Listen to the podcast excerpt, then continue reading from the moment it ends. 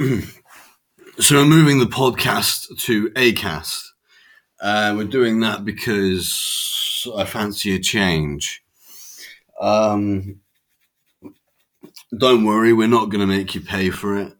That won't ever happen. Um, there may be ads now, though, uh, but you can pay for them to be removed. But I don't really want to put that paywall up, so there'll be no subscription.